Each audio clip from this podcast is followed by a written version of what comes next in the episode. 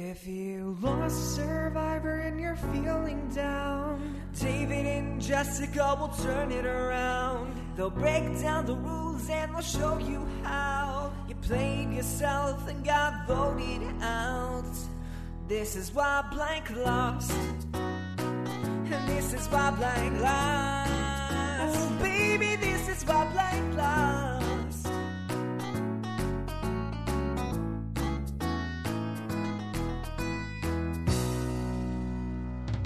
Welcome to this week's edition of Why Blank Lost. I'm David Bloomberg, and with me, as always, is Adam Klein's close and very secret ally from Millennials versus Gen X, my co-host Jessica Lewis. That's right. Super secret. Nobody knew about it, not even the fans. It still makes me sad to this day that it wasn't aired. But yes, Adam Klein, unfortunately, we will be discussing today. And he's someone who's very near and dear to my heart for sure. Yeah. Well, I have just one thing to say right now. Winners at war, hungry for more. You'd better be ready. They're coming for you.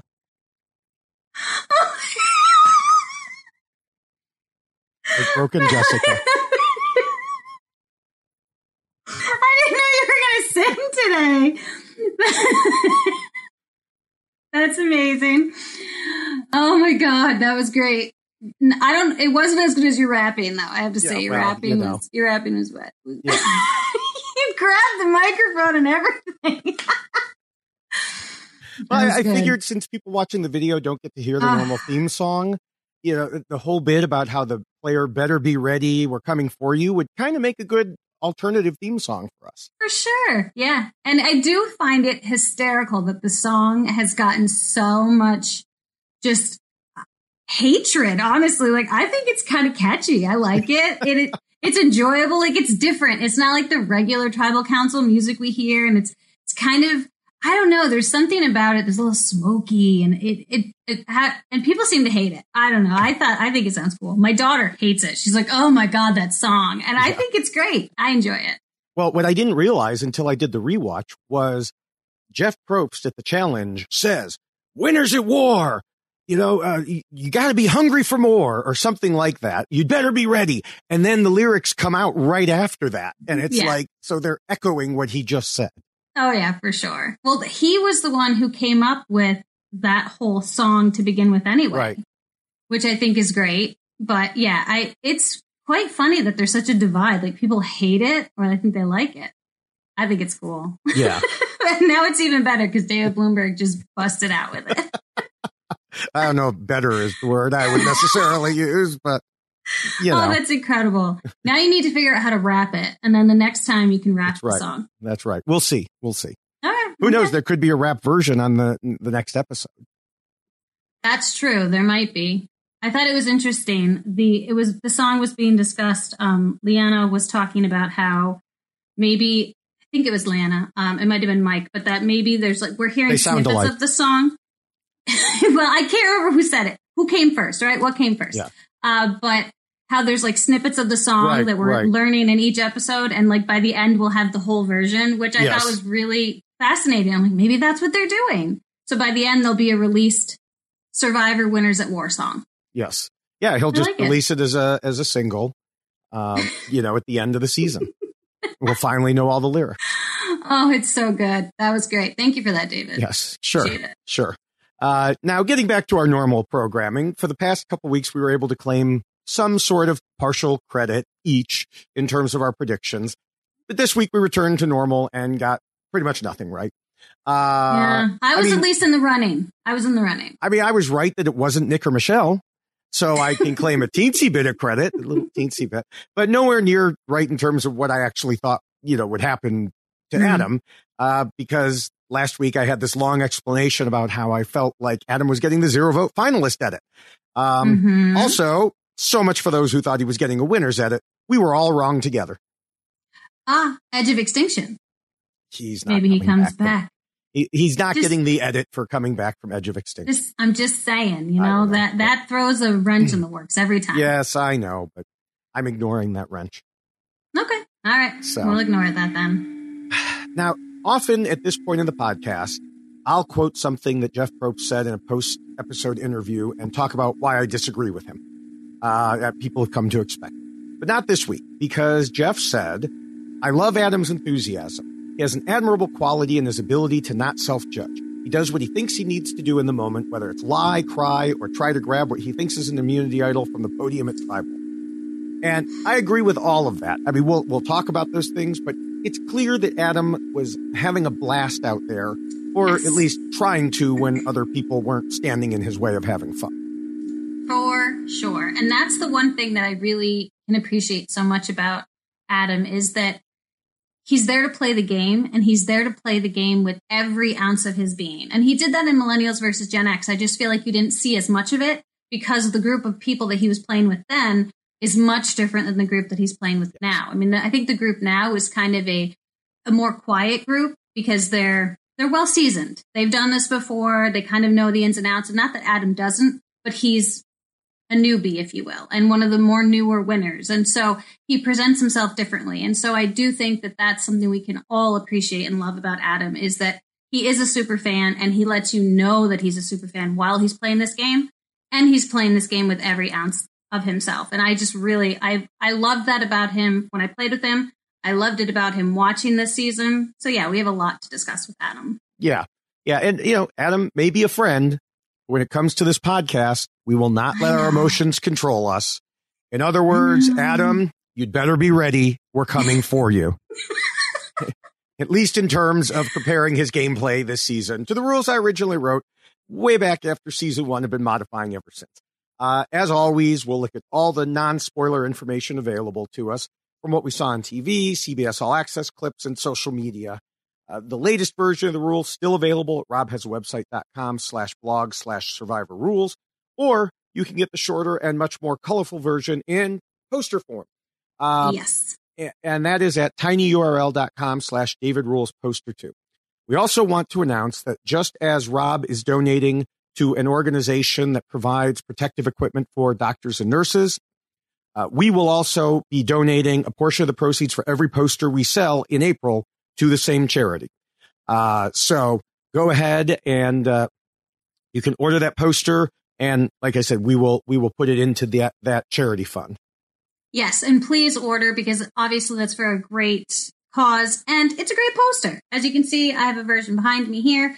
And if you live outside of the United States, I know I say this every time, but I want people to know we still have individuals ordering from outside of the United States. I just sent one to Ireland the other day. Wow. So feel free to contact me. Yeah, it was pretty sweet. So feel free to contact me and I will make the arrangements to get it out to you. Shipping, obviously more expensive, but we can make it happen. So please order. And again, we are donating the proceeds. So it's for an incredible cause. So don't hesitate. Now's the time. So the one, the one, the one going to Ireland, did we have to uh, adjust the the letters on it to make it, you know, with an Irish accent? I wish we could. That'd be incredible. But no, it went as is. Yeah. Now, in addition to the poster, we do also have another way to get the rules. Uh, so you can always have them with you. And we've mentioned them a couple times, and that's t-shirt form. Uh, just go to Rob Has a Podcast merchandise store to get it. Uh, both Rob Has a website.com and Rob Has a podcast.com have a link to the merch store uh, near the top. Uh, you can sort the store so the new items are first and the shirts will be right there. In fact, I believe that when you open the store, it defaults to best selling on top. And these shirts have been on top in that view as well. Uh, so we have both men's and women's t-shirts available. Very exciting. Good stuff. Um, all right. We'll discuss why Adam was voted out in a couple minutes. But first, I wanted to discuss the question of whether it was a live tribal council.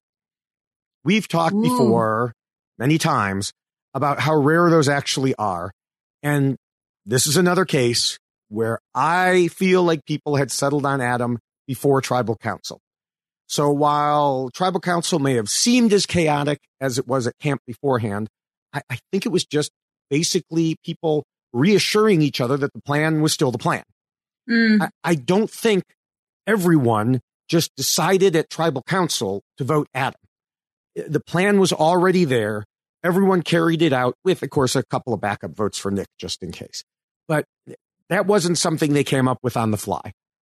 They had the plan in place. They were all still a little jittery, so they just needed to whisper to each other. And like Jeremy said, I'm not changing my vote. Well, and Jeremy said that at the last tribal council. And I'm glad that you brought that up because that was where I was going to go with this as well. Is that that is something we saw him before be questioned about. Are you changing your vote? And he said no. And and I do think that Jeremy has been kind of this voice of reason this season. He's he seems to be the person that everybody is going to. I loved this episode, especially watching him sit on the bench and everybody come to Jeremy and keep talking to Jeremy. Yes, he was totally just lounging there, listening to everybody come to him with names. He didn't mention people's names. Other people mentioned names to him. And then that kind of caused, you know, the, the ball roll in that direction. Then they'd come back to him. So I do feel like Jeremy is someone that we can kind of look to for guidance in that regard. And I think that by him saying last week, I'm not changing my vote, we know that Jeremy is not going into tribal council planning to change his vote either, regardless of the craziness that's happening. I do think that a lot of that was ramped up because of Adam during tribal council. I think that Adam was getting people going a little bit and uh, he was part of the whispering but i do think that there was kind of a snowball effect happening where it was just like one person started talking and somebody else starts whispering and then adam's trying to pay attention so I just feel like it's one of those situations where kind of everybody's doing it, so we might as well just talk about it. And then they all just kind of settled back to where they were initially. Yeah. Yeah, that is one thing. I mean, I know lots of people don't like the whispering because you can't follow what's going on. Right. I know that uh, I think that Jeff Probst does like the whispering because you can't follow what's going on and it's more exciting. But one thing that I noticed was it was distracting. Adam was trying to answer a question from Jeff mm-hmm. and he mm-hmm. didn't he didn't want to answer because he kept looking over like what what's going on over there? Why why you know? Right. Um and I, I do think that part is distracting. Oh, and but, I will say this. Oh, go ahead. I'll, no, no, no, no go ahead. Go ahead. Well, what I think is frustrating about the whispering is that yes, it is distracting, but I also feel like it's taken away some of the hmm, I want I, I want to say scariness of tribal council. And I say that from someone who went to tribal council. You're like before you're going to tribal council, you're very much locked into this. You cannot speak to each other because they have you on like lockdown. So there's no communicating with anybody before you go to tribal council. And once you get into those seats, there was this sense of we don't own tribal council. And that was how I felt. And I feel like everyone who was there kind of felt the same way. We didn't know what we were allowed to do, not allowed to do. I even asked Jeff Probst if I could drink my water during tribal council because I didn't know what I could and couldn't do. And he was like, "Oh yeah, no, that's fine. You can you can drink your water." But I feel like now there's a comfort level that never existed at tribal council where people, I mean, you saw Adam get up, go over and like kneel down and talk to someone and then talk to Jeff Probst from where he was kneeling down. And that's something that I feel like is still new and people are still acclimating themselves to it because that was never tribal council. You know, tribal council was something that Jeff Probst controlled. He would ask the questions, people would answer questions. Occasionally there would be some back and forth between people, but very, very minimal. Now it's like off the hook because everybody, I think, feels very comfortable in that space. And even the jury members are commenting more and saying things and that's something that you didn't see happening before as well. So I, I just I feel like not that it's out of control, but I, I feel like someone's got to rein it in a little bit. Yeah, I did think that Wendell was going to join in the conversation at one point. Someone said, yeah. "Well, at the last one," and he's like, "Yeah," you know, like it looked like he was getting ready to jump in, and I'm like, "Well." Yep. Wendell's never been on a jury before, so he, you know, but mm-hmm. like, no, you, you can't do that. Sure. You know, it's weird. It's definitely weird. Mm-hmm. So, so all right. Well, let's move on to the rules. I did have one more thing I wanted to show people, but uh, unfortunately, I can't. I lost it on my phone here. It was a, a great picture of Adam when we had uh, gotten together in uh, Boston, I believe it was. Um, but that my phone suddenly decided to lose that photo, and I think your your phone lost a photo also. Uh, this, this, is you know podcasting without editing here. Uh, I know there's no editing you know, your phone lost the photo of uh, him with uh, meeting his idol. Yes. Yeah, so when we were in Florida a few years back for the first Hearts Reality, so this is like a big deal for all of us Gen Xers and millennials because we'd never been to Hearts Reality before. And Boston Rob happened to be going to this one. So, of course, all of us are losing our minds because we've never met him before. And I met him and it was incredible. And I was with Adam when Adam met Boston Rob for the first time. So here's super duper fan Adam Klein meeting Boston Rob for the first time. He asks my husband to take their picture together. So what do I do? I like jump in the back and I'm like, hey, you know, I like totally photo bombed the picture of he and Boston Rob, and I don't think Adam appreciated it very much because here's his picture with his idol and Jessica's head popping in the back. So he had to figure out how to like crop me out. You couldn't just take yes, a second was, picture, but Rob wouldn't let you? No, here's the problem. I love my husband dearly, but when you ask him to take photos, he's not one of those people that's like, do, do, do, you know, takes photos until to make sure you get like, he'll take him, like, okay. And then you're like, no, do another one just in case, you know. But, and that's probably what happened is that there was like, you know, it was, there was your shot, it was over. And, uh, and I did feel bad. So sorry. I, that's probably what caused his alliance with uh, Rob to fall apart. that's exactly you know, it. They, they, remembered that and they said, if only we had that picture together right, without, without Jessica. Probably yeah, so, what happened. Probably, I'm sure it was. I'm yeah. sure that's what they're all thinking. Yeah. All right, let's move on to the rules. Uh, Adam has been playing this game hard since the moment he got onto the island. He's certainly been fun to watch, at least for us, uh, but that doesn't generally get you further in the game. If anything, it can often have the reverse effect. Is that what happened to Adam, or is the story more complicated? It's time to figure out why Adam lost. First rule, of course, uh, talks about the need to scheme and plot. And just literally a couple seconds ago, I said that Adam was playing the game hard since the moment he got onto the island. So I kind of already answered the question about whether he's been doing this. Adam was in danger from the very first episode, but managed to wriggle his way out of it in part by throwing the target elsewhere, uh, specifically onto existing relationships like Natalie and Jeremy. And of course, Rob and Amber's marriage Mm-hmm. He, uh, mm-hmm. he, also immediately formed an alliance with Denise, trying to become her new Malcolm. Uh, and, and he worked with Ben as well. There's no doubt he was in the mix from the start. Oh, for sure. And I really have a lot of respect for his ability to play with people who he idolized, really. I mean, these were people that he only dreamed of playing with as you know, as a younger child and now here he is as he talked about in one of his interviews as like playing the super bowl with like your favorite players you know so the fact that he was going toe to toe with them right away and calling Boston Rob out and calling people out on having these relationships with each other, I really think was it was that was a ballsy move. I'm going to say it because you have people who are very good at this game. Clearly, they've played multiple times. They're winners. They know how to strategize. They know how to play this game. And not that Adam doesn't, but I do think that there was kind of a starstruck effect happening with some individuals who were playing, and they lost the ability to really combat that. Whereas Adam was like, I'm going to step up and I'm going to play against that and I'm going to call them out on it. And I think that's really impressive because I, I do think that newer players weren't able to do it like Adam did it. And I'm not saying it was it was all great, but at least Adam was willing to try. Yeah, yeah. And you know, I, I mentioned that he was in it from the start. But by the time he got to this vote, I don't think he was nearly as much in it. Oh, yeah. You know, Kim, Kim and company had a meeting and she described that Nick, Adam, and Michelle were outcasts from the main group. That means the three people Adam was with on the swap tribe and his original ally Denise were all in that group, but he was out, which is a bit telling. You know, he was scheming and plotting, but it wasn't getting him into the solid group. Sure, he wasn't the initial target, at least somewhat thanks to Ben taking his name off the table, but he was in the top three people on the chopping block even before the craziness happened.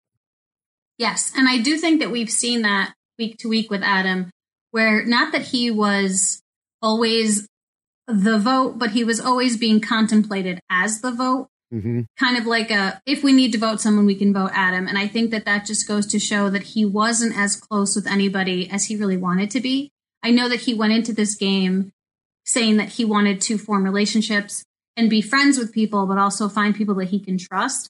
And I just don't know if he ever really reached the level like he did in Millennials versus Gen X with people, where I feel in my season with Adam, he really did form very strong bonds with people that helped him, you know, through the game and he helped that person through the game.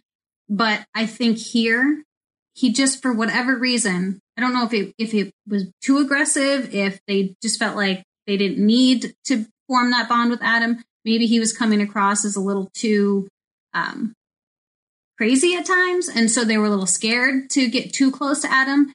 If, just to hear Denise comment that Adam would she would have been the ripple effect and she was okay if Adam went home just I think speaks volumes of of how people were willing to take that relationship and set it aside. And Yeah. and I feel like that's just it's unfortunate for Adam that he wasn't able to really form a bond with someone like he was hoping he could do.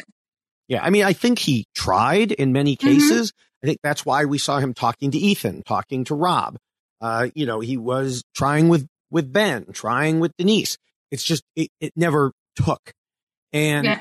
I, I'm not saying he wasn't still good at what I would call instantaneous scheming, uh, because he did temporarily get everyone to agree on voting out Sarah uh, until Tyson and others flipped it. Right. It's just that by that point, he, he didn't ha- seem to have, like you said, those solid long term allies to protect him.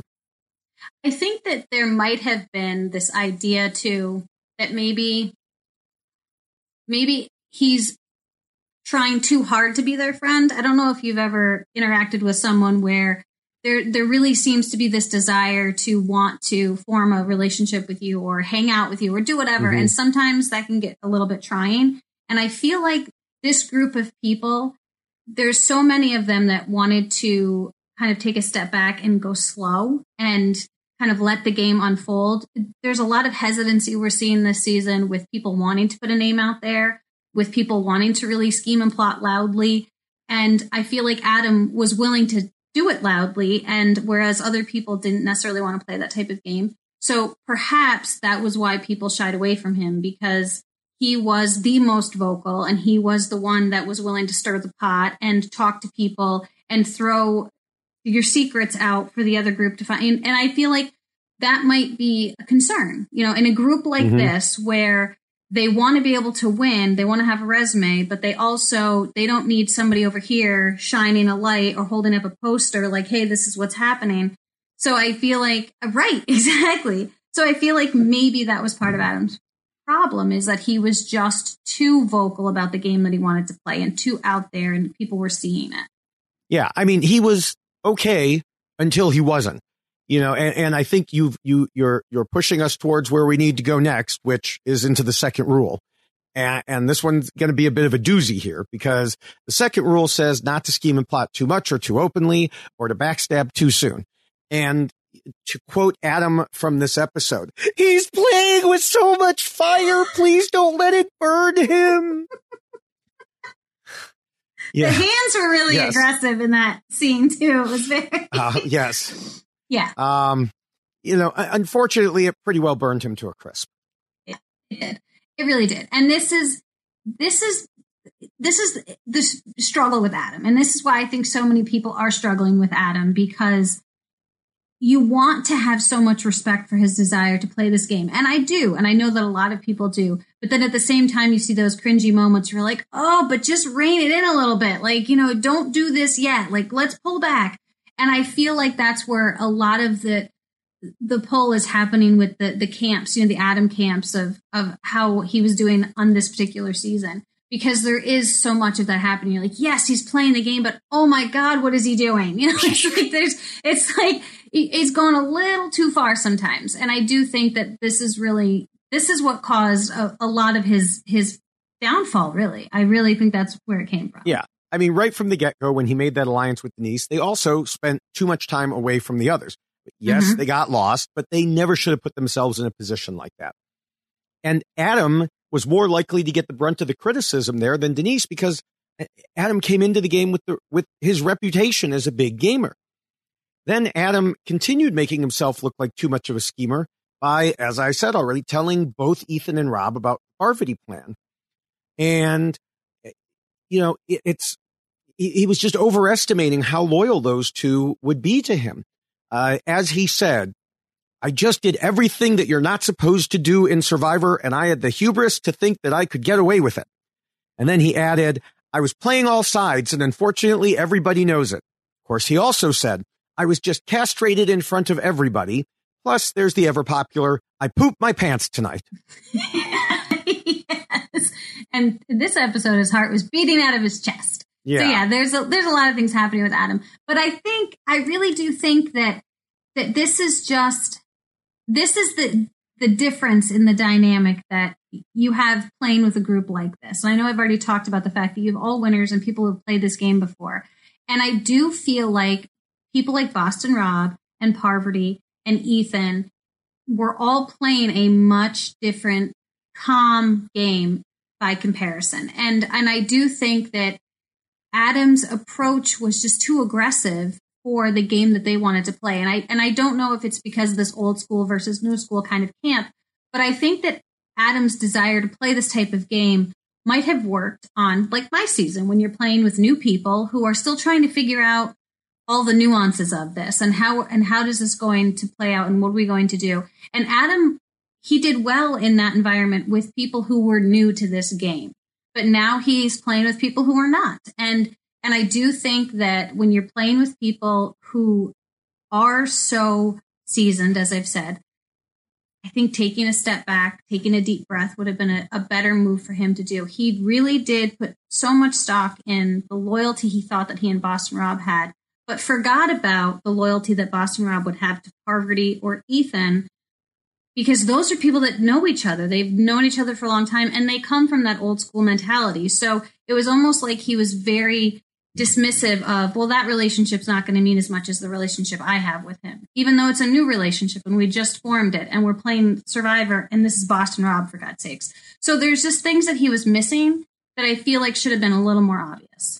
Yeah. And I don't think it was necessarily an old school versus new school thing because yeah, he was in damage control mode multiple times in his original tribe with both mm-hmm. the old mm-hmm. schoolers and the new schoolers. Then he had to do it again in the swap tribe, you know, like when he was convinced they were lying to him about Sarah having an idol. And then he got mad because he had to do damage control, even though he felt like he was the one who had been wronged. But mm-hmm. he knows he shouldn't have been pushing, you know, that point so hard. And and then we also have the situation where Adam got nailed for mentioning Ben's name and then unconvincingly lied about it when Ben grilled him. The mm-hmm. thing is, I don't think Adam was trying to throw Ben under the bus. He was trying to do that to Sarah by saying she was too close to Ben. So his best answer to Ben would have probably been to be more honest and say, yeah, I mentioned you, but not as the target, just as a part of the overall discussion about Sarah. I mean, it wouldn't have been a great answer, but it couldn't have been any worse than what ended up happening.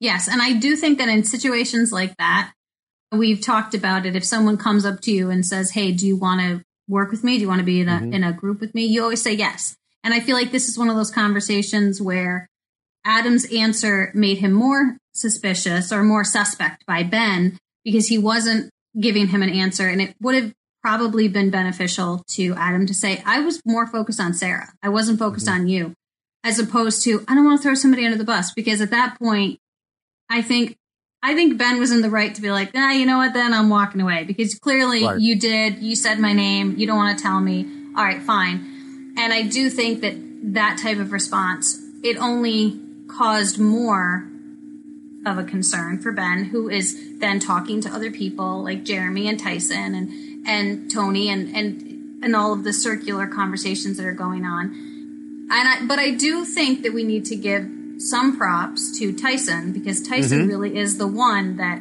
spun the Adam name out there because of Adam's approach. So we probably should go down that path too. Yeah, I, I mean, we will, and you know, we'll we'll talk about Tyson when and if he loses or wins, uh, loses again or wins. Um, but you know, right now, I think that things were were piling up against Adam throughout the episode. And it's not just that he was doing too much scheming and plotting. It's like you mentioned, the chaos that he was causing. Yes. And oh, yes. Tyson, yeah, Tyson and Nick, they seemed to be happy about the chaos and confusion, but they were both managing to stay more kind of in the eye of the chaos storm. You talked about the circular thing going. It was, it was a big storm. They stayed in the middle. Adam was in the midst of the swirling winds, yes, sending people around and around. Right. And yeah you know, generally players want their plans to be straightforward. They don't want 15 names thrown around just before tribal council. And I don't say that as an exaggeration, even though there aren't 15 players left, because some names were out there several times. Yes. Uh, Mhm. You know, the point is that if there are that many names out there, the spinning wheel could land on you as a player and nobody wants that. So, okay, go after the person who's causing the chaos. Yes, and I do think that that was a misstep for Adam. That they there was a plan in place. It was going to be Nick or Michelle, which is not him. And then for whatever reason, this conversation occurred on the Jeremy bench, and it was now he wants Sarah to go home. Yes, You know, that- and I think that that was that was a misstep for Adam for a couple of reasons. He doesn't have a really good relationship with the people who he was sitting on that bench with, which I think was Jeremy and Tyson, I think, or it could have been Tony and Tyson, but um, but Tyson obviously was definitely sitting there. And if you don't necessarily have as much of a strong bond, this is a group of people who we have heard again, and I've already said it. Nobody wants to put a name out. Nobody wants to Mhm. say it. Everyone's being very careful.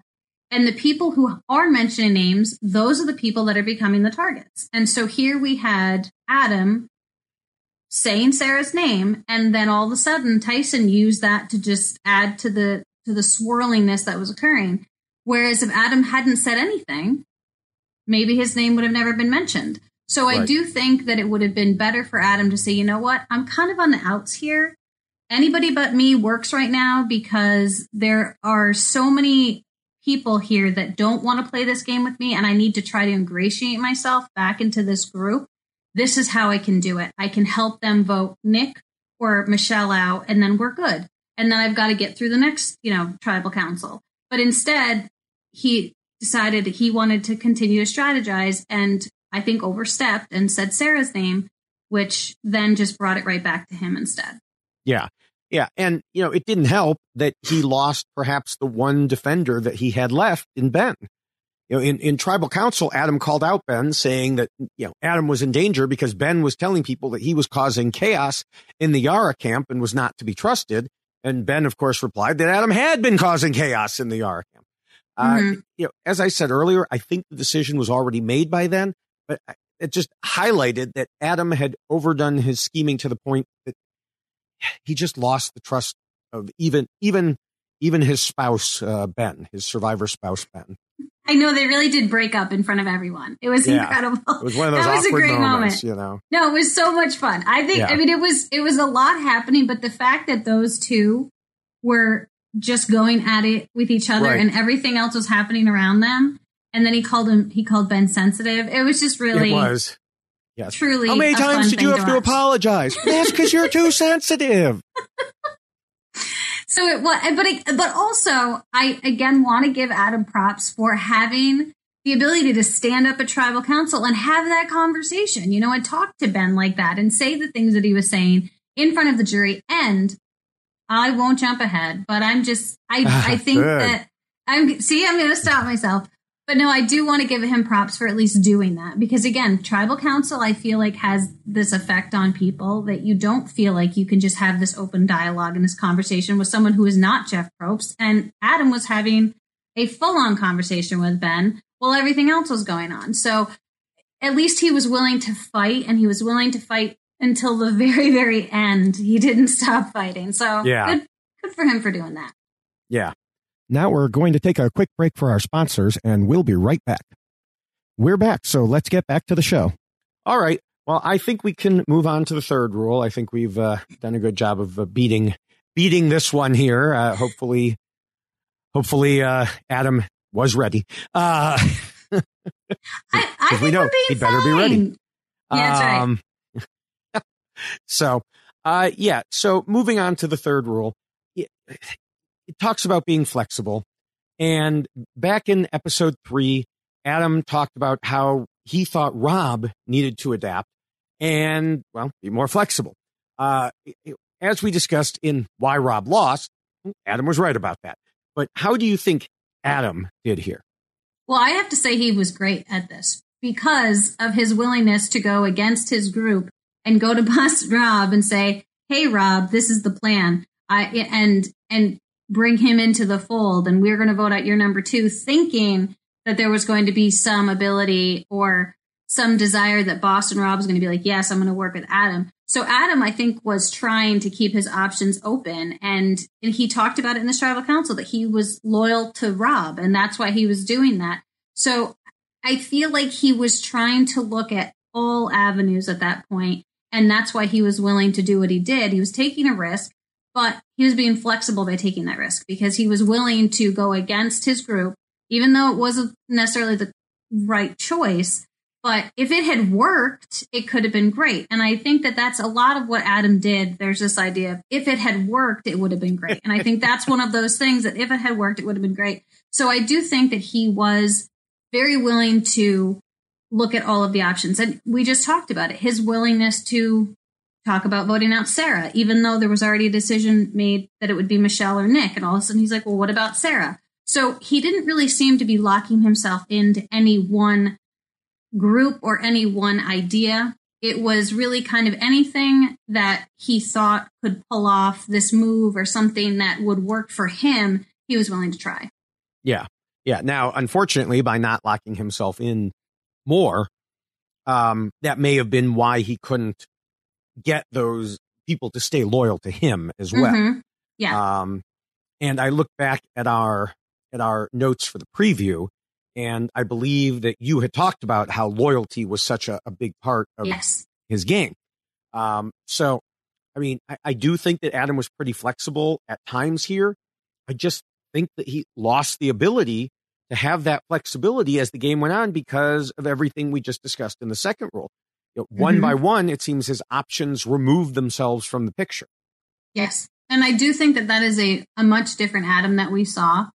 Is that, I mean, he was so loyal in millennials versus gen x that we went to rocks i mean that's how yeah. loyal he was and that's how loyal we all were to each other at that point because we knew that was what was going to get us to the end we needed we needed the people that were loyal to us at that point because there was such a divide and he unfortunately didn't have any of that loyalty built into this season and i was really hoping he would find that with denise and for whatever reason that didn't really pan out and, you know, he tried to form that loyalty with Boston Rob, and clearly that didn't pan out.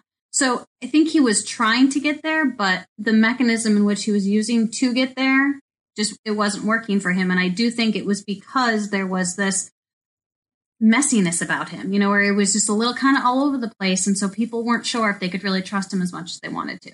Right, right. All right. Uh, going to the fourth rule, it tells players not to let their emotions control them.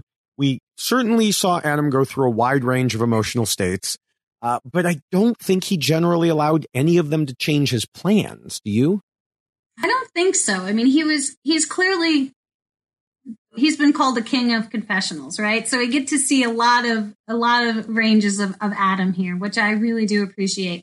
But yeah, I think that Adam is very structured in why he wants to do things. And I don't think it's emotional. I do think that he's looking at the game and trying to be strategic and trying to determine how is this going to better my game and how is this going to further my game?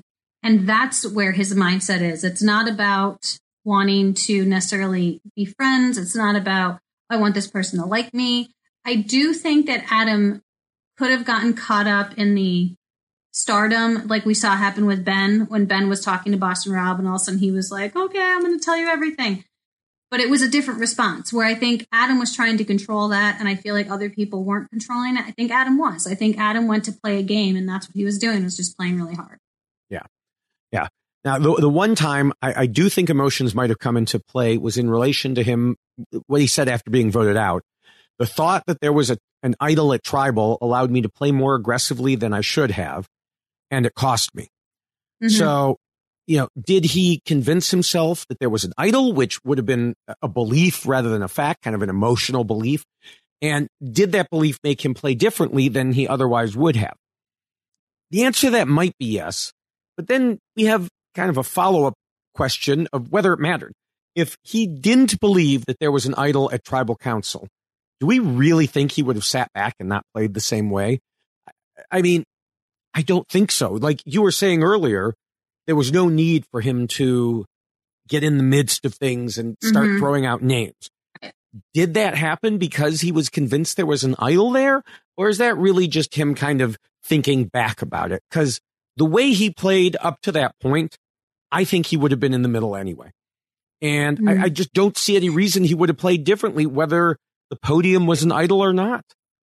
I do think, though, that perhaps he was talking more about tribal council as opposed to the lead up to tribal council, because tribal council did become emotional, I think, for a lot of mm-hmm. people. Mm-hmm. I mean, we saw the breakup we already talked about between Ben and Adam, and and I do think that there was strategy involved in the things that Adam was saying. But I also think that Adam probably felt a little more comfortable to say things in the manner in which he was saying them and be a little more forward because in his head he thought that's an idol. And if that's an idol, then I'm just going to blow this all up. And I and so I do think that perhaps there was some emotional component once they were actually at tribal council because he's I mean let's let's face it he's been paranoid quite a bit, right? He's gone to it's, Sophie. It's not paranoia if they really are all out to get you. Well, and that's true. But like he went to Sophie and he yeah. was like, Sophie, I feel like it's me. And he's done that multiple times. And that is an Adam that I also did play with, and I saw him do the same thing. But paranoia runs through everybody when you play Survivor. You right. always think that, oh my God, it's me tonight. And so that's not strange for him to have felt that way.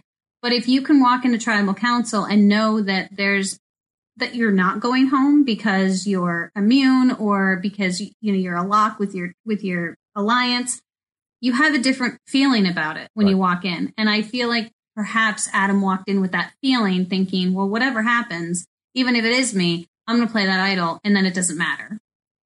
I don't know, maybe. Yeah, yeah. And if that was what he meant, that he was freer in tribal council, then we go back to the discussion we had, you know, much earlier in the podcast of the decision was made anyway, so it didn't matter. It didn't end up hurting him in that case. Right. Right. Mm-hmm. So, all right. The fifth rule is all about the social game and reminds players to pretend to be nice. You know Adam uh, pretty well.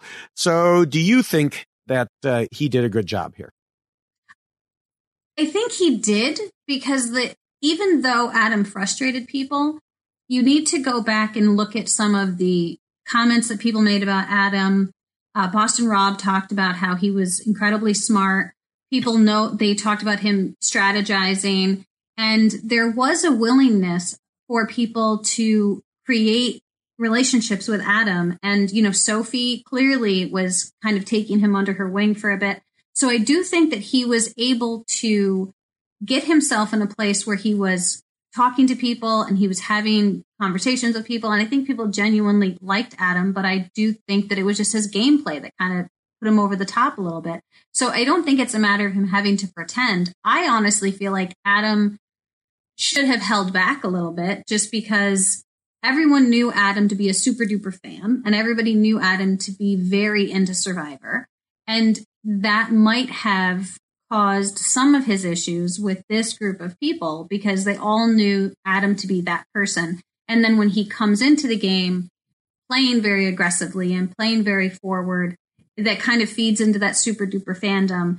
And, you know, maybe it, it turned people off a little bit. You know, maybe they were a little, it was a little too much for them. I, I don't yeah. know. Yeah. I mean, obviously, he's an incredibly nice guy outside mm-hmm. the game. Mm-hmm. I, I, do think he came off as being too aggressive, not just from a game perspective, but from a personality perspective, too. You know, the way he grilled Sarah and Ben about the idol, the way he argued with Ben, it just seemed to go beyond game. Now, for what it's worth, Chrissy did say when she was on the recap podcast that what happened with Adam and Ben happened with her and Ben just a little later in the game, where Ben became unbearable, in her words. Mm. Uh, so it probably wasn't all Adam, uh, but a combination, as you know, like we said, they turned into an old married couple.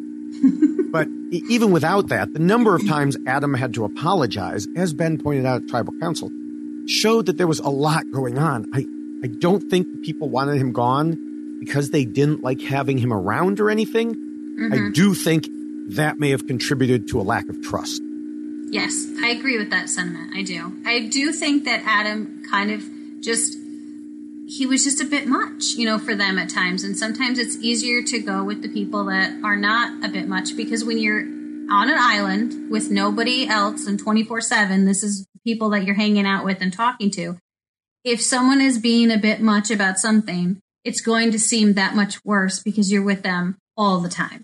And yeah. so the fact that you've got at that point, there was just the four of them, right? It was Sophie, Sarah, Ben, and Adam. That's mm-hmm. four people that that's it for your social circle, you know, and and that's that's got to be trying. I mean, I did that for Well, a little think- while. I think it's a lot. everybody can can uh, understand that right now when you're locked in the house with the same Yes. four people. Yes, You know, This I, I do gr- think yes. So. People can totally understand what it feels like when these are the only individuals that you are communicating with, that you're interacting with for a very long period of time. And there's not even any producers in your house pulling you aside going, So, how does this make you feel? You know, asking you questions about it. You could pretend. just- you could give confessionals. Just you, you know, go off into the bathroom, have a microphone and a recorder there. and Yeah. See, we are all currently playing Survivor just in our That's own right. homes. Yeah. I'm going Mhm. to strangle my kid. You know that. Uh, yeah, Yeah. So you understand what I'm saying. yeah. No, that was that was acting. You know. So yes, that's. But anyway, uh, moving to the sixth rule, it says not to be too much of a threat, and a lot of what we discussed in the second rule can be applied here as well. If he is naming lots of names and causing the chaos storm, he could end up being a threat to just about anyone, including his supposed allies. Right. And Tyson, that was why Tyson ended up focusing on Adam because he saw how quickly Adam got people behind him and how he rallied people. And Tyson was like, no, if, if he's able to do that, then he needs to go home. So clearly he becomes a threat to someone like Tyson and he becomes a threat to someone like Sarah because he mm-hmm. is able to get people behind him quickly. So I do think that he was he was certainly a threat in that regard because again, he is not afraid to step up and do the things that other people are a little more hesitant to do, and that's name names and Right. try to make things happen. This is a season where people are trying to play back a little bit instead of at the forefront like Adam was. Yeah, I, I just had to check to make sure I didn't accidentally share my screen with you because it's like you were reading off of my notes. Uh, you know, the, the part about him being willing to name names when others weren't. Uh, you know, uh, the, the stuff about Tyson. I mean, it, it is kind of weird to say that Adam had all the power when, or for Tyson to have said that when we talked about him being on the outs earlier. But as I mentioned in the first rule, he, he had that ability for what I just coined the term, uh, instantaneous scheming. And, Mm, I- I- you know, and I think that's why he had that because people came to him and he said, yes, I want this person out. A Mm-hmm. hundred thousand percent or whatever it was. yes. Oh, Um, aggressive. Yes. And, you know, the problem was that his naming of names got back to those names and they were not happy about it. I mean, Sarah was like, he'll find out what happens when you put my name out there. He's Mhm. going. She was right. She Uh, was. you know, so yeah, that is more threatening from from that standpoint. And there were other ways that he could be seen as a threat as well. His overall game knowledge, for example. Who Mhm. else would have thought that the symbol on Jeff's podium would be an idol? Only Right. someone who had watched International Survivor like that, uh, who knew every in and out of every game move in every season. You know, Mhm. Ben talked about valuing that earlier, but I can certainly see everybody worrying about it as the game went on. Yes, and I will go back to a confessional from years ago with Boston Rob. I, I think it was the second time he played, and one of the reasons why he wanted to vote someone out was because she said, I've seen him play before and I know how he plays. And he was like, I don't want to be playing with someone who knows how I play this game. Now, clearly, everybody out there has played before and people know the type of games that they play, mm-hmm. but not everybody has studied the way people play this game. And there are people, I mean, do you really think Yul is sitting around like rewatching all of the old episodes? And no, I mean, he's forming, he's paying attention to the Poker Alliance, great, but he's not, he's not studying the games like someone like Adam who is such a fan and has been watching every season over and over and over again, not just once, and really paying attention to how people play this game. So I do think that for sure people were worried about his knowledge of the game itself, but also his knowledge of how they play the game. Right, right. All right. Uh, the seventh rule co- covers idols and advantages. And while it may have seemed funny uh, for Adam to try to play Jeff's podium as an immunity idol, uh, I, I say that Adam had to do it. Yes. Like I just mentioned, he had seen international seasons where idols were placed at tribal council. He thought it might be an idol. He knew he could be in trouble. He was in trouble. So he had to go for it. He literally had nothing to lose because at that point, when you have Tony lecturing you on how voting works, you know you're dead. No one will answer. Only the crickets are responding to your I questions. know. That was You so- know you're oh. dead. So yes, go for whether or not that's an idol. Try it. Try an effing stick. Try an effing Right. podium. Whatever it is, you know. And Try. think about this. If he hadn't, okay, and let's say it was an idol, and Mhm. he didn't try, but he told Michelle about it, right? So he tells Michelle, I think it's an idol. And let's just say, you know, how crazy would it have been if Adam hadn't have gone for it? And then Michelle goes for it later and it turns out to be an idol. I'm sure Adam would have been like, oh my God. So I don't blame him one second for trying this for making this attempt because he did know that it was, that was it. It's like go big or go home at that point, you know, and you gotta, you gotta go for the Hail Mary pass if you can. And that was it for him. And, and he really tried.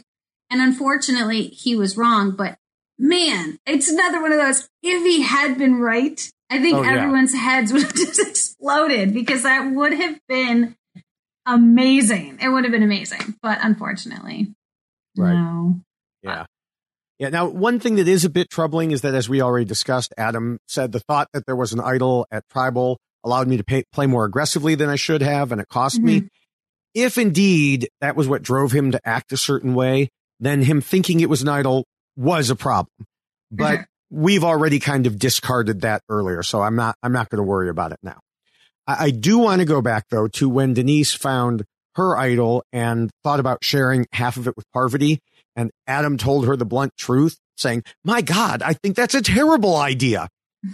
I loved it. He was so right. Yes. So Yes. No, he clearly understands idols and understands how they work and how they can benefit people. And I do also want to point something out that I think is hysterical. I just noticed this today. It cracked me up. So on the CBS page, when uh, they do their initial like pregame interviews and like Mhm. introducing like this person, and one of the questions that they asked everyone was, "Do you still watch Survivor?" And Adam's answer was, "Always." And Yeah. then we get to Jeff Probst at, you know, tor- you know, putting his torch out, snuffing his torch, and Adam says it was worth a shot. And Jeff Probst says, always. And I just thought that was great. I'm like, how funny is that? That like Yeah. his parting words were always. I just thought that that was a fun little snippet to share. Yeah, I agree. All right. Uh, we can move to Appendix A, which is about the rest of the tribe keeping their end goals in mind when voting. In theory, at this point, they should be voting out the strong threats. And, well, we discussed how Adam could certainly be seen that way, especially by the group of lions who wanted to keep control of the game. The whole situation, I think, goes back to our discuss- discussion of certainty versus chaos. It's hard to stay focused on your end goal when you have to dodge and weave through a storm of names flying around. What's the best way to get out of that situation? Remove the cause of the storm. Even for someone like Sophie, who had Adam's loyalty, I think it just became too much. Yes, I agree. I do agree. The one thing that I'm troubled with, though, is Michelle and Nick, because Michelle and Nick are kind of off on their own at this point. I know there was a relationship between Jeremy and Michelle for quite some time that seems to have distanced as the season progresses. But you have two people who are clearly on the outs. Adam is on the outs. Nick and Adam are being told to vote for each other. And I know there's only three of them, so it's not like you can get a majority with three. But those are the people that you should be trying to play with instead of trying to fight against because you're really not benefiting each other at all because Michelle and Nick are still probably going to be targeted because there's only two of them now. And so that's the part that I feel like was interesting about what we saw transpiring is that Nick and Adam weren't trying to join forces. I mean, we did see Nick talking to Michelle, so there seemed to be some interest there in working together. And I don't know if Jeremy was part of that conversation initially, but to me, it just seems like there could have been a different type of rallying going on than what we saw.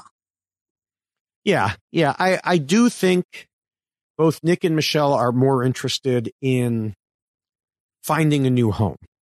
Mhm. And Michelle, we did see in a lot of conversations, and we did hear Jeremy say he wants to he wants to pick up Nick. You know, kind of like he wanted to get rid of Nick to grab Wendell. Well, once Wendell's yeah. gone, he wants to pick up Nick.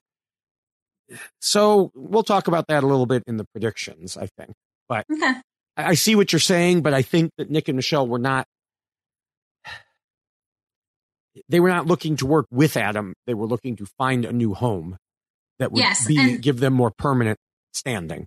And that's true because obviously, if Adam's not part of another group, it certainly isn't to mm-hmm. their benefit. But at the same time, that I mean, it's if we and not that we're going to see a pagonging here, but you know that the three of you are right. people at the bottom of this yeah. large group of people. So I don't know, could have worked. Maybe they could have done something, but again, there was only three of them. Yeah. All right, it's about time to wrap things up. So, what are your final thoughts?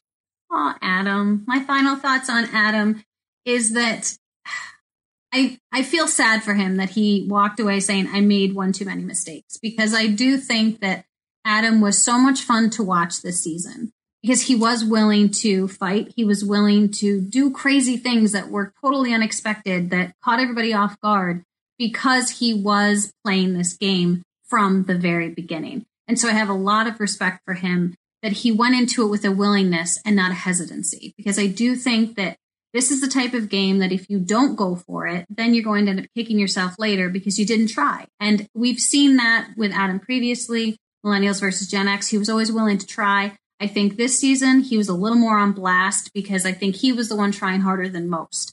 And so I do give him a lot of props for that.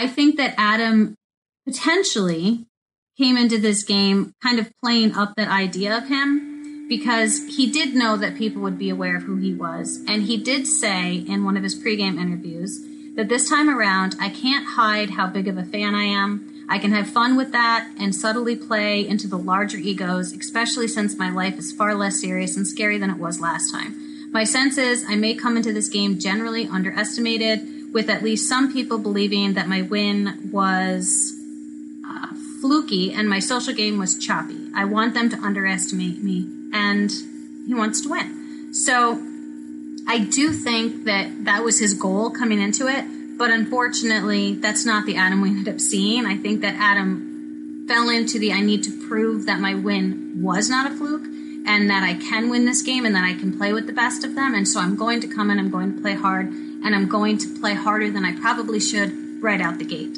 which unfortunately for Adam put him in a very bad situation right from the start.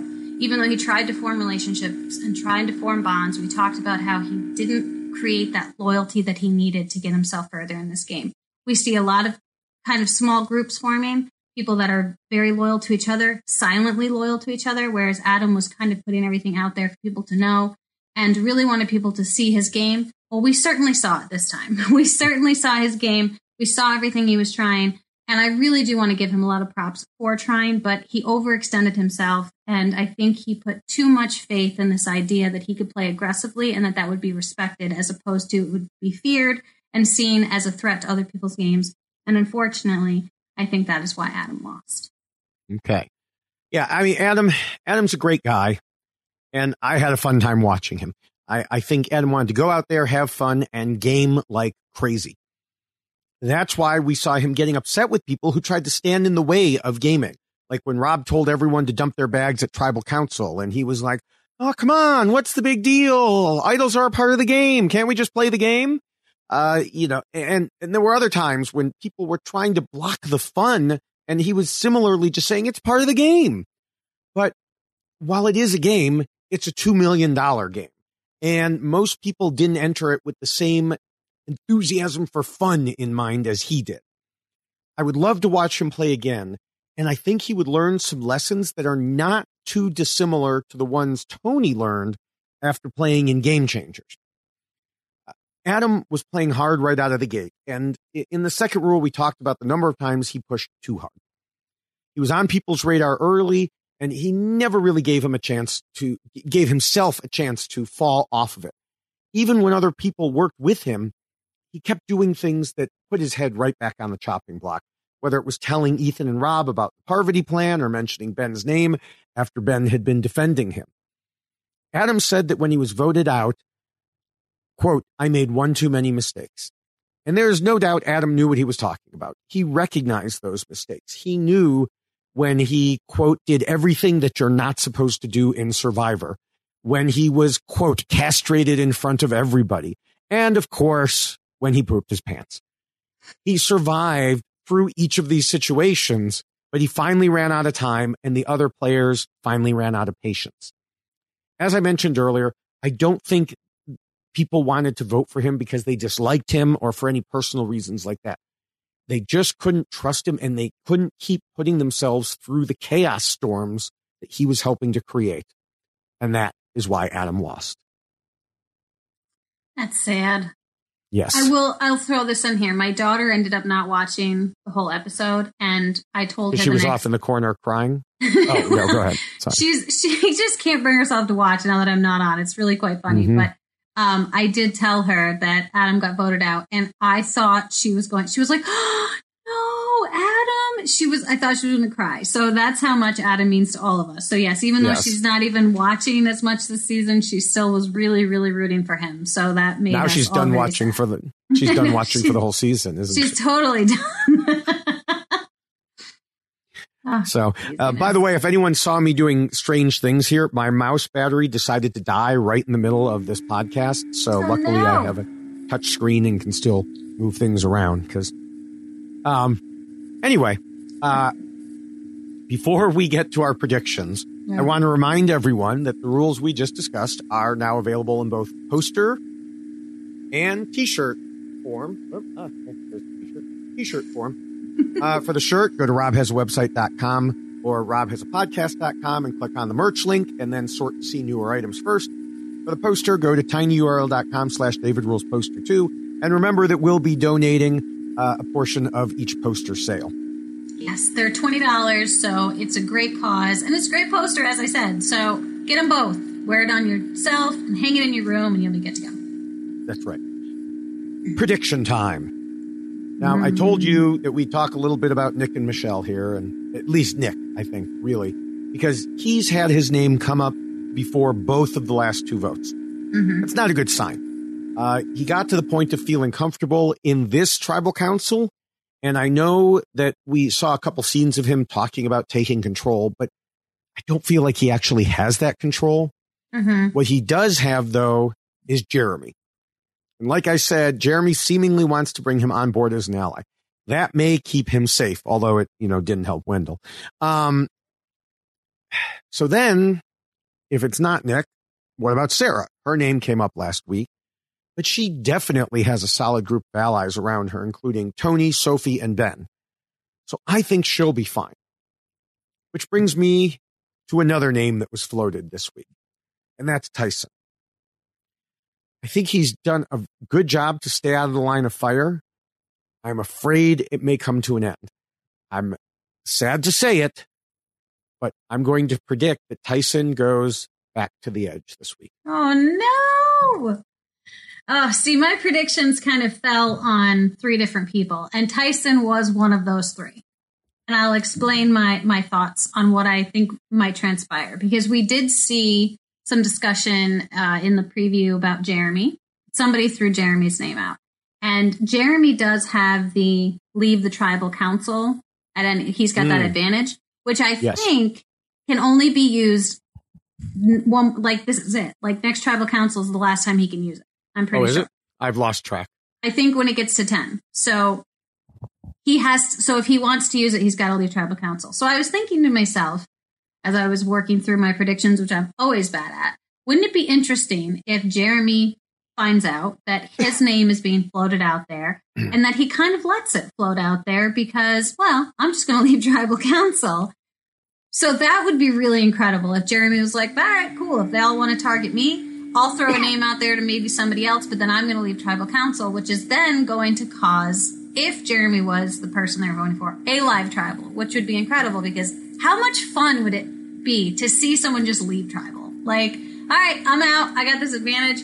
Good luck and leave. But if he does that, obviously then his vote doesn't count anymore because it doesn't get to vote. And That's then right, you've because got, it's safety without power. Right. So then you have these, this strange, um, let's flip a coin and see what happens, Yeah. right? so then you've got Ben and Tony and Tyson, who are kind of his other those that that group of four. Ben, Jeremy, Tony, Tyson are all kind of hanging out together because I feel like they're going to protect each other. Then you've got Sophie, Sarah, Denise, and Kim, who are all kind of floating around each other as well, and then Michelle and Nick over on the side. If Jeremy's trying to pull in Nick, maybe he gives Nick a name if he ends up leaving Tribal Council. But I feel like you have a group that are not going to be broken up if Jeremy walks out the door. So that kind of leaves Ben and Tony and Tyson kind of on their own. And I feel like if that happens, if Jeremy leaves, then yeah, I mean, would the easy thing to do is like all agree and vote out Nick because we all thought Nick should go home. But if Nick is actually safe with Jeremy, maybe they're going to be talking about a name. I don't know. The only person who I could not really find a solid like connection with even though there's a relationship there, is Ben. I feel like Ben doesn't really have someone who's necessarily going to go to bat for him. I do think that Kim and Tyson are still looking out for each other because I do think there's a, a history there. And I know that, you know, you've got Sarah and Tony that are kind of looking at each other. Sophie and Ben have this relationship, but I don't think it's as close. Um, ben and Sarah allegedly have this relationship but I just, I don't know. I feel like Ben is another one of those people like Adam, where we saw a lot of Ben this last episode, where there was a lot of chaos kind of surrounding Ben as well. We saw him break up with Adam. There was a lot of things said about Ben. And I just feel like Ben could be another one of those people that ends up going home for not necessarily, you know, that he won't necessarily be targeted, but he's kind of like the fall guy, if that makes sense. That was kind of where my my brain ended up going through all of that. So I, am going to go with Ben. But Tyson and okay. Tony were there. All right. All right, we will see, and we'll probably both be wrong. Yes. It'll probably, you know, be Nick or something, just because it, you know, that's the easy one. Yeah, why the hell? How it circles, right? Because so. we didn't pick him. right. All right. As we wrap up, I want to encourage people to check out the RHP, RHAP patron program at robhasawebsite.com slash patron. Uh, mentioned earlier that Rob has announced for every patron who joins now, he is donating their April subscription to a, the organization uh, that we discussed provides personal protective equipment for doctors and nurses, and he is matching that donation. I believe he made his first week of April donation already, and it was from everybody combined over five thousand dollars. Oh, it's incredible. Uh, so, if anyone who's been thinking about joining, now is definitely the time. Uh, once you join, You'll see that Rob does at least nine patron only call in shows a month, plus a weekly Q and A show with Nicole. Uh, additionally, several shows, several podcasts have been live streaming to the patrons. Uh, plus, there are discounts and first access to live show tickets once we get out. Um, and uh, in the meantime, there are the Facebook groups to keep you occupied while you're stuck in uh, with this great community of people, including both of us. Uh, you can talk about uh, Survivor, Big Brother, life in general. Probably won't be much Big Brother to talk about in the near future, mm-hmm. but you know when it does come on, probably next fall, wouldn't surprise me if Big Brother is on. Um, but anyway, remember to go to robhasawebsite.com slash patron. And once you get to the Facebook groups, make sure to say hello. Yes. And I did actually, I've been jumping in a little bit more. I promised I would. And it really is a wonderful group of people. It's so much fun to read people's comments because a lot of times I'm reading them going, yes, that's yes. And then you get to like everything too. So that's Yes. But, um, but wait, you haven't a, been liking anything I wrote. Uh, wait, wait. Mm, what do you mean you've been mm, mm, I don't know. Maybe, maybe I missed that one.